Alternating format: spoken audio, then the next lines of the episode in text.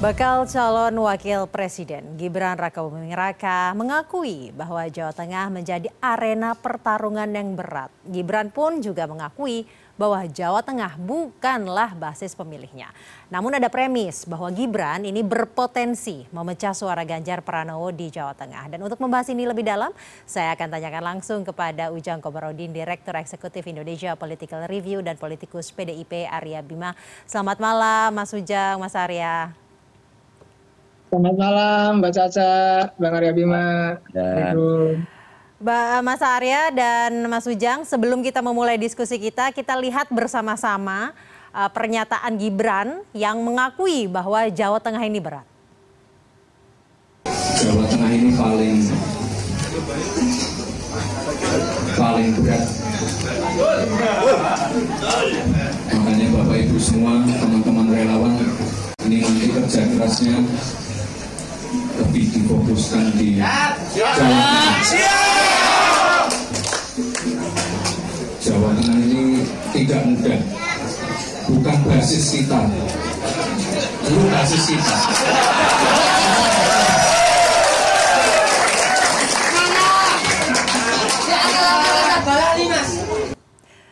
Sekarang bukan basis kita, dulu basis kita. Ke Mas Ujang dulu tanggapannya Mas. Ya, saya melihat begini, PDIP kan solid ya. Di Jawa Tengah itu punya militansi yang tinggi ya terkait uh, partainya. Jadi kader-kader partai di Jawa Tengah itu sangat solid dalam konteks uh, apa namanya sangat setia kepada PDIP. Tetapi memang ketika ada lawan uh, yang kebetulan itu adalah dianggap kader sendiri ya PDIP yang sekarang juga belum mundur Gibran gitu. Itu juga menjadi tantangan sendiri bagi PDIP. Jadi memang ada potensi juga apa namanya Jawa Tengah ini terpecah. Kalau kita lihat misalkan Solo Raya ya, Solo Raya kan ada beberapa kabupaten yang menyangga begitu dari mulai Boyolali, Seragen dan lain sebagainya itu. Dan kita juga paham bahwa misalkan seperti Habib Lutfi ya dari Pekalongan juga itu juga mendukung uh, uh, Prabowo Gibran di situlah sebenarnya letak apa tantangan tersendiri bagi Bang Arya Bima dan PDIP ya untuk mempertahankan gitu ya basis massa yang memang betul-betul sudah solid. Tetapi kalau lawannya itu yang katakanlah uh, dianggap kadernya sendiri ya tanda petik gitu, itu juga menjadi apa namanya menjadi persoalan bahwa uh, Gibran uh, Pak Jokowi tahu persis apa nama kekurangan dan kelebihan apa nama PDIP di Jawa Tengah oleh karena itu ketika Gibran menjadi cawapres ya saya melihat eh, patut apa namanya eh, harus di ini ya disolidkan kembali basis masa PDIP itu. Kalau tidak ya bisa saja arena pertarungan di Jawa Tengah itu eh, menjadi arena yang katakanlah terpecah menjadi dua yang memang basis masa yang mendukung PDIP di saat yang sama juga ada grup Gibran atau Pak Jokowi begitu kalau kita lihat tadi yang ditayangkan 77 persen suara Pak Jokowi uh, di Jawa Tengah, artinya masih ada suara sisanya itu kan ke kubu lawan begitu. Nah dalam konteks hari ini kalau Gibrannya itu katakanlah sudah menjadi cawapres di koalisi Indonesia Maju, maka jangan-jangan suara Gibran dan Prabowo bisa bertambah gitu. Karena faktor tadi ada misalkan faktor Gibran, faktor Jokowi, ada Habib Lutfi, ada Gus Miftah, yang tentu ini uh, harus apa namanya kandang banteng ini ya harus dipertahankan dari katakanlah gempuran gempuran uh, Gibran uh, yang sudah menjadi cawapres pihak lain seperti seperti itu Mbak Caca. Baik Mas Bima, uh, potensinya nggak main-main nih bisa memecah suara uh, PDIP untuk presidennya, untuk calon presidennya. Mas Arya. Iya betul Mbak Sasa.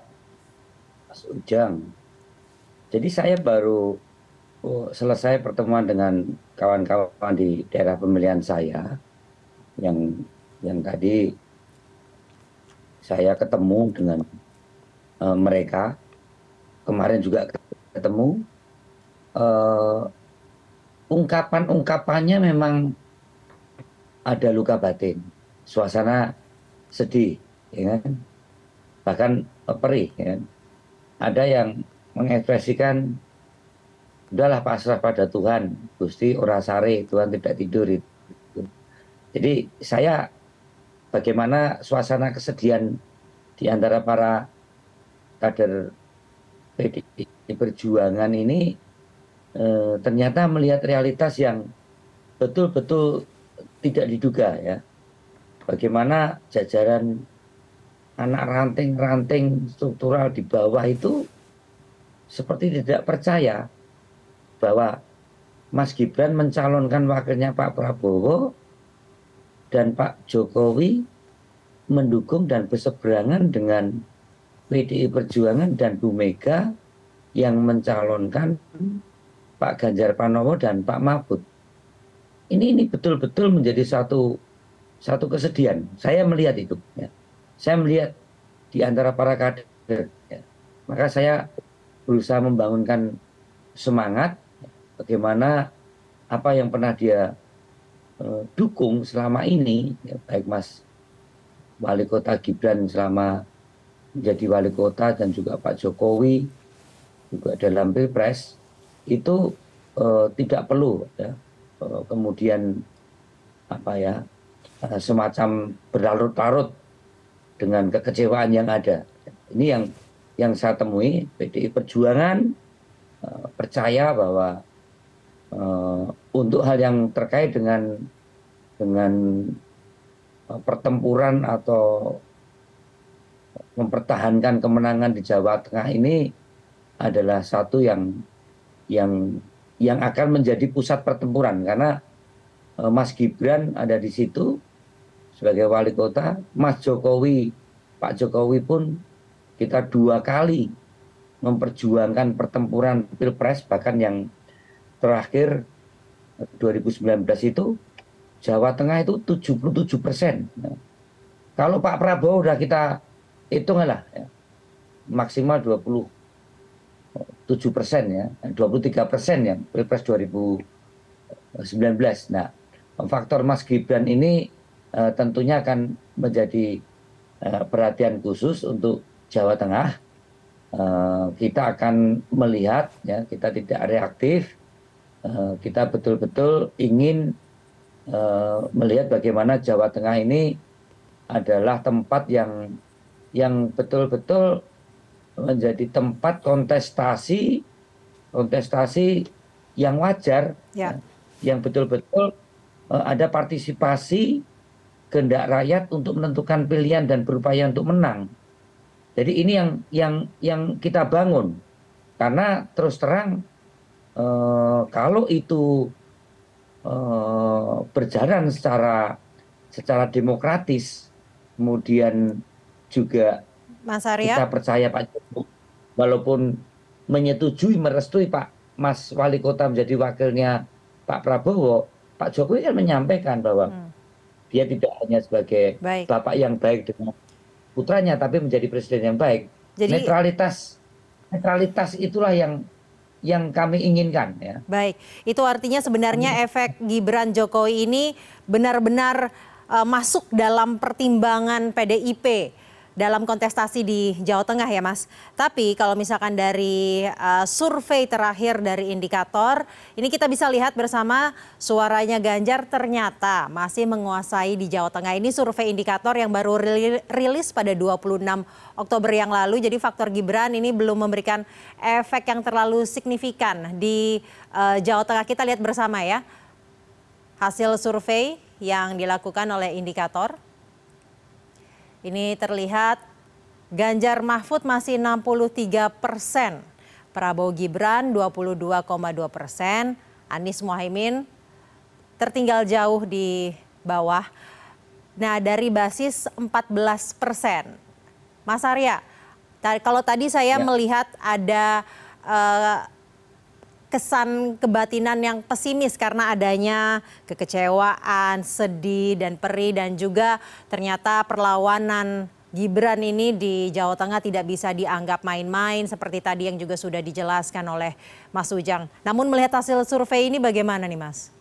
Mas Arya. Oh, kalau masalah elektoral kami masih sangat optimis ya tingkat kepuasan kinerja uh, Pak Ganjar Pranowo di situ sangat tinggi juga soliditas partai baik di tingkat struktural dan distribusi kader di Jawa Tengah ini sangat merata dengan pengorganisasian yang cukup uh, kuat untuk uh, dijadikan sebagai uh, mesin elektoral. Tadi yang saya sampaikan itu kita kan biasa dibangun dalam tradisi uh, membangun spirit kerja politik yang ideologis ya. Hmm. Jadi hal-hal uh, yang menyangkut uh, keprihatinan tadi terutama adalah sesuatu yang sebenarnya uh, itu itu tidak menjadi sesuatu yang yang yang menjadi tradisi uh, di jajaran kader partai yang ada tetapi bahwa suasana-suasana yang yang tadi yang yang bikin terenyuh yang kenapa kok sampai terjadi demikian ya tidak masuk akal itu ya. Ada sesuatu apa salah PDI Perjuangan apa uh, salah Ibu Mega? Semua sudah diberikan uh, kepada Pak Jokowi juga Mas Gibran. Tapi ini semua tidak tidak tidak tidak berarti buat kami sebagai satu kanjuran bukan. Optimisme uh, eh, PDI Perjuangan Jawa Tengah ini optimisme ideologis. Ya. selalu menemukan cara-cara jalan terbaik untuk menghadapi masalah yang dianggap tidak baik apa pun situasi dan kondisi itulah Eh, pentingnya kenapa kita berjuang dengan jalan ideologi. Ya, perjuangan harus mengutamakan yang namanya uh, kepentingan-kepentingan berbagai kepentingan masyarakat dan kami tidak melihat bahwa Baik. misalnya Mas Gibran sentatif kalangan Baik Mas Arya. Ya. Baik, saya mau ke Mas Ujang tadi, Mas Arya cerita bahwa suasana kebatinan uh, di Jawa Tengah yang merasa sedih ditinggalkan, ini pasti versus akan melawan Gibran sebagai dobrakan anak muda. Lebih kuat mana nanti di Jawa Tengah, Mas Ujang? Ya, ini ujian soliditas kedua ya. Artinya ketika Gibran jadi cawapres, itu sudah dianggap terpecah, maka berikutnya adalah soliditas kedua bagi pdip di jawa tengah. Artinya harus betul-betul solid secara ideologis tadi. Karena misalkan kalau ada operasi khusus gitu ya operasi untuk memenangkan Prabowo Gibran yang itu jalan di Jawa Tengah itu juga menjadi uh, tantangan sendiri bagi PDIP. Jadi memang uh, apa namanya pasti Jawa Tengah uh, apa namanya bergeser pertarungan yang tadi jadi Jawa Timur pasti di Jawa Tengah. Karena menang di Jawa Tengah hari ini ketika Gibran menjadi cawapres itu bergensi tersendiri. Oleh karena itu ya saya sih mengatakan kalau ingin menjaga ya suara maka kepentingan ideologis harus kuat di PDIP. Karena dengan cara itulah bisa mempertahankan harga diri dan apa namanya uh, loyalitas para kader bahwa sejatinya ketika PDIP sudah siap gitu ya mengusung Ganjar dengan Mahfud yang itu tadi tidak diduga berlawanan dengan Prabowo Gibran, ya suka tidak suka, senang tidak senang, maka harus habis-habisan ya untuk mempertahankan harga diri partai itu termasuk suara di Jawa Tengah. Mana kira-kira yang akan kuat? Baik. Saya belum bisa prediksi ya. Kalau tadi misalkan survei itu indikator itu 16 sampai 20, sebenarnya survei yang kita lihat di layar kaca itu 63 persen, Ganjar Mahfud tinggi, itu ketika Mas Gibran belum dideklarasikan. Jadi artinya jadi menurut wajar. Baik, jadi artinya menurut Mas Ujang ini belum kemudian ditambah efek elekta, uh, elektoral dari Gibran. Ya, tentu ini harus waspada ya bagi PDIP karena tadi Gibran uh, dideklarasikan didaftarkan di KPU pun baru tanggal 25 gitu. Oleh karena itu saya melihat eh, hati-hati uh, betul PDIP dalam melihat ya pencapresan ya, pencawapresan Gibran oleh kubu Pak Prabowo. Baik. Tentu uh, kubu Indo koalisi Indonesia Maju tidak akan mengalah ya dalam konteks untuk uh, memborbardir Jawa Tengah begitu. Baik, Mas Arya, tanggapannya seperti apa? Karena ternyata harus hati-hati jika memang elektoral yang dibawa Gibran ini bisa memboosting Prabowo Subianto dan harus tetap diingat bahwa jumlah pemilih di sana banyak yang milenial dan Gen Z ini baru nih Mas Arya. Ini Eh, Mas Gibran, Mas Fali ini memang milenial. Tapi milenialnya Mas Fali ini kan tidak bisa direpresentatifkan milenialnya Wong Jawa Tengah yang anak petani, anak tukang beca, anak pegawai buruh, yang betul-betul bekerja keras, yang betul-betul mereka harus berusaha untuk hidup dan mengempoweringkan dirinya untuk untuk mendapatkan bagaimana akses mereka untuk berkembang. Jadi salah kalau Mas Gibran ini dipresentasikan sebagai anak muda di Jawa Tengah atau di Indonesia. Nah, keliru karena anak muda itu lebih butuh proses yang lebih fair. Anak muda butuh masuk pegawai negeri dengan tes yang yang benar-benar kompetitif sesuai dengan kompetensinya. Jadi saya tidak melihat anak muda Jawa Tengah itu bangga dengan uh, privilege yang diberikan uh, oleh Mas Wali Kota jadi wali kota, apalagi jadi jadi jadi seorang wakil presiden. Ini ini sesuatu yang menurut saya tidak akan mendulang anak muda. Apalagi anak muda yang boleh mencalonkan sesuai dengan ketentuan MK adalah orang yang pernah menjadi kepala daerah loh. Loh anak muda Jawa Tengah itu banyak yang jadi entrepreneur loh. Banyak yang menjadi dosen, banyak yang menjadi dokter, banyak yang menjadi Jadi optimis ya Mas Arya. Jadi saya, ya saya optimis Baik, saya mau ke uh, Mas Ujang. Hanya simbolisasi uh, tipe anak muda Jawa Tengah tidak bisa direpresentasikan dengan tipe Baik, Mas Ujang. Uh, maka itu kalau dijadikan sebagai simbol uh, untuk mendulang suara anak muda saya kira akan uh, lulus karena justru Mas Gibran uh, merusak, merusak sistem meritokrasi di dalam proses satu kepartean bahkan Baik. beberapa kali tidak merusak sistem meritokrasi ya merusak sistem ya. meritokrasi dan juga anak muda yang privilege tanggapannya ya, tanggapannya Mas Ujang ya. Ya saya salah satu anak muda juga Mbak Sasa ya. Saya kan masih uh, milenial juga. Saya lahir 81 saya hmm. tahu persis juga saya melewati proses yang panjang misalkan jadi dosen gitu ya, ya. lalu jadi pengamat politik. Ya memang dalam konteks itu ya wajar jika PDIP marah gitu ya dengan diam gitu marah dengan cara yang halus dalam konteks uh, pencawapresan Mas Gibran itu. Tetapi ini sebuah kenyataan yang harus dilihat sebagai apa namanya sesuatu yang harus dihadapi oleh PDIP Nah, representasi anak muda memang begini ketika hasil survei lah yang lalu-lalu gitu. Representasi milenial itu 40% masih di kubu Pak Prabowo itu. Jadi memang tidak ansih melihat sosok Gibran itu bisa mendapatkan suara untuk anak muda. Tetapi memang kan tadi harus hati-hati betul ketika uh, cawapresnya itu anak muda. Dan dalam konteks itu saya sepakat dengan Bang Arya Bima anak muda ya butuh proses yang panjang untuk katakanlah uh, bisa mendapatkan posisi di satu tempat. Hmm. Tetapi konteksnya ini politik ini yang agak berat.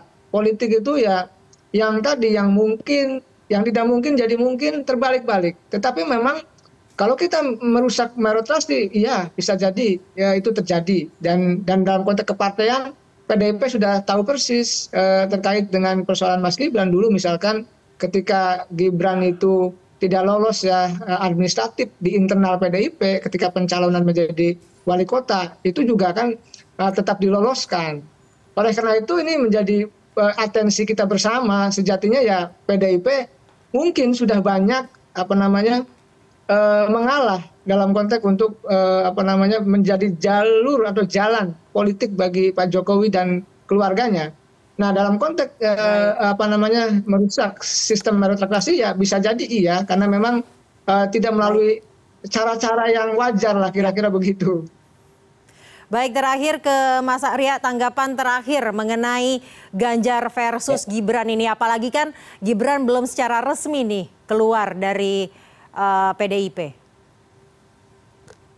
Oh ya kalau mengenai belum keluar partai ini eh, sudah terbiasa mengendal masalah-masalah tersebut. Tapi dengan masuknya Mas Wali Kota Gibran ke eh, tiba-tiba ke Partai Golkar dan menjadi cawapres yang diusung dari Partai Golkar eh, ini kita mempunyai mekanisme untuk menyelesaikan itu. Tapi kita juga paham bagaimana komunikasi politik yang ujang. Eh, jangan sampai kita juga eh, menjadi tontonan gaya playing victim seolah-olah partai kemudian menjadi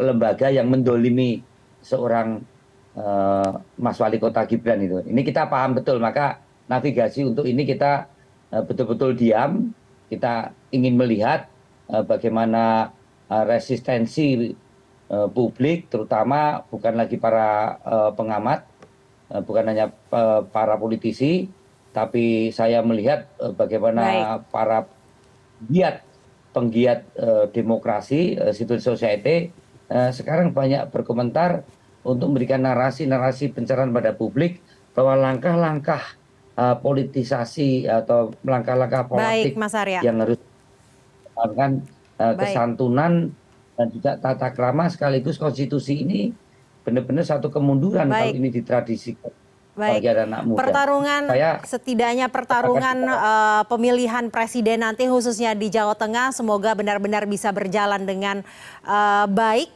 dengan substantif dan juga ujung-ujungnya yang menentukan adalah rakyat Indonesia khususnya Ya, ya. Jawa Tengah yang kita bahas pada malam hari ini. Terima kasih Ujang Komarudin Direktur Eksekutif Indonesia Political Review dan politikus PDIP Arya Bima telah bergabung bersama kami malam hari ini di kanal Pemilu Terpercaya.